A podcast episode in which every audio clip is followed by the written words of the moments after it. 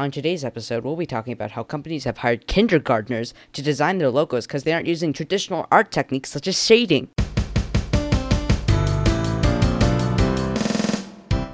Welcome to 7 Minutes of Tech, and basically what we're talking about is oversimplified logos. So this just stems from the uh, a meme basically. I was looking on YouTube on the recommended, and I've been recommended a lot of just videos about oversimplified logos.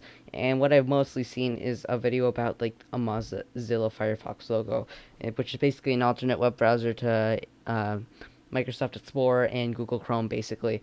And it basically, uh, I think it's, I think it's just like a like a exaggerated form of what's changed, but it's like different steps to oversimplify a logo, even though the company's probably just like changed it once, but hard to explain. Anyways, basically, they removed shading, they removed harder to draw pieces. Think about it like a flag. You know, um, so if you look at a state flag, for example, there's so many, there's word, there's text on it, there's many d- detailed people. Like, um, for example, uh, uh, my state, Washington state flag. It has freaking President George Washington on it. That's really hard to draw. But when you have look at like countries flags such as America, it's very simple. It only has stripes and stars and a in this rectangle that houses the stars, and that's really it. It's really simple. So and uh, if you're looking at it vexillological vexillological perspective, I think that's how you pronounce it, which is basically the study of flags. It's significantly better, like the American flag, to like state flags or even city flags, because it's so much easier to draw. It's more recognizable, and people would, yeah, people would recognize it. And like the general rule of thumb is, is that if you can write it on a small, uh, small piece of paper, like a flag, then it's then it's functional. It's it's um, recognizable.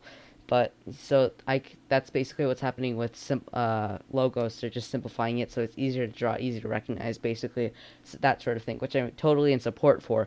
Looking at Google's logo, it was I think for it was very 90s esque. First of all, there was shading on the bottom on behind it. Um, it the lines were some of them were like thicker than others. Like the O's at the top left and bottom right area, it was thinner. Uh, it was it was just inconsistent. It's like a font you'd find from a Word document, and it's just really old in my opinion. In shading once again, like that 3D effect, and then the, they changed it to a modern logo, where it's just um, more straight. It's basically a rectangle. There's sharp edges. There's um, like it's the same thickness across the entire thing. It's uh yeah, and the G like the G from the old logo, it had like a circle at the bottom, while the G in the new one is just like just like a G that you draw normally. And yeah, it's just so much more modern in my opinion. It's just a great thing that they've done. Same with Netflix, what they've done is amazing because it's once again it was three base it had a 3D logo. It had like black marks behind the white letters and it was on a red background, but they just changed it to simple red text it's I mean sure it's basic, but it's at least recognizable. He can easily draw it at any time, and yeah, that's it. It's no shading, but like also just like thinking about icons. Instagram's logo used to be like a, a like a kind of get um, what's polar uh frick I forgot the name. Polaroid vibes, kind of. I think that's what you call it.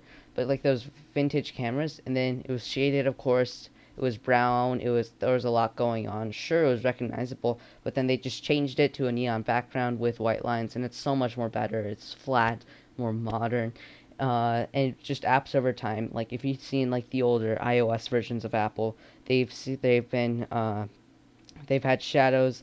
They've had uh, just 3D 3D images basically, and then they and then like later in like iOS with iPhone 6, I don't know what iOS version it was, but basically they made all the logos flat and it's just so much better in my opinion. It's so much more modern which is really interesting. Like i remember there's uh, my grocery store also just got remodeled and all of the fonts are more modern what i think. And what makes a modern font? Well i'd say is straight lines. They're pretty tall too basically. Uh, yeah is i mean just like like i feel like vintage fonts it's cursive kind of curvy the line thickness is inconsistent but modern. It's boxier. Uh, if it, there are curves, it's going to be pretty, uh, like, it's not like it's just hard to really explain. You have to really look at it. It's gonna be if it's gonna be curvy, it's gonna be like the Google font basically, and it's it's. You can also say that modern fonts are tall and then they're they're uh, thin like width wise or something like that.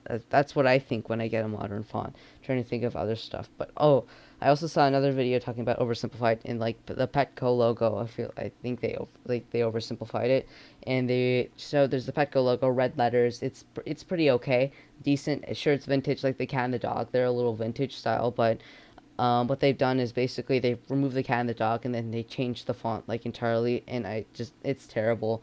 They've changed the color, and like even the font's just terrible. Like the T is terrible. It's not modern. I think the problem about it is that it's not the thing it's not modern because it's not the same thickness like the the curviness of the T it's you'll have to look at it once again but it's just it's not the thickness therefore it's not modern in my opinion it's, it's not it's inconsistent just like vintage logos like with cursive or like handwritten basically um but like yeah basically also it doesn't also applies to other companies like I Taco Bell their logo has changed over time to be like you know the font is it's more straight to the point, just like Google's font, of course. Uh, uh, Pizza's Hut uh, uh, uh, logo has also changed. Like I think it's been less recent, but still it's changed. I'm trying to think of other logos that have also changed over time.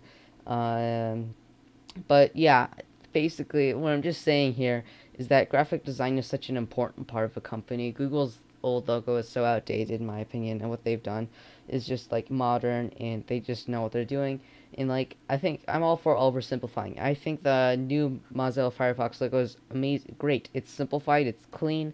You can easily draw it on a small piece of paper, which is what you need. And then um, yeah, and like yeah, it's just it just all came from a meme basically. But logos are very important because it's the way you recognize a company. And if you can't do it, if you can't draw, can't remember, then what's the point?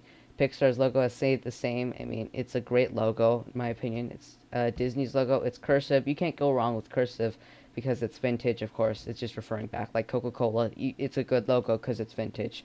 But um, yeah, I think it's fine to go vintage. But with like old stuff that's that's referencing just like a certain area, like the 90s, that's I, I consider that old. But cursive, that's fine.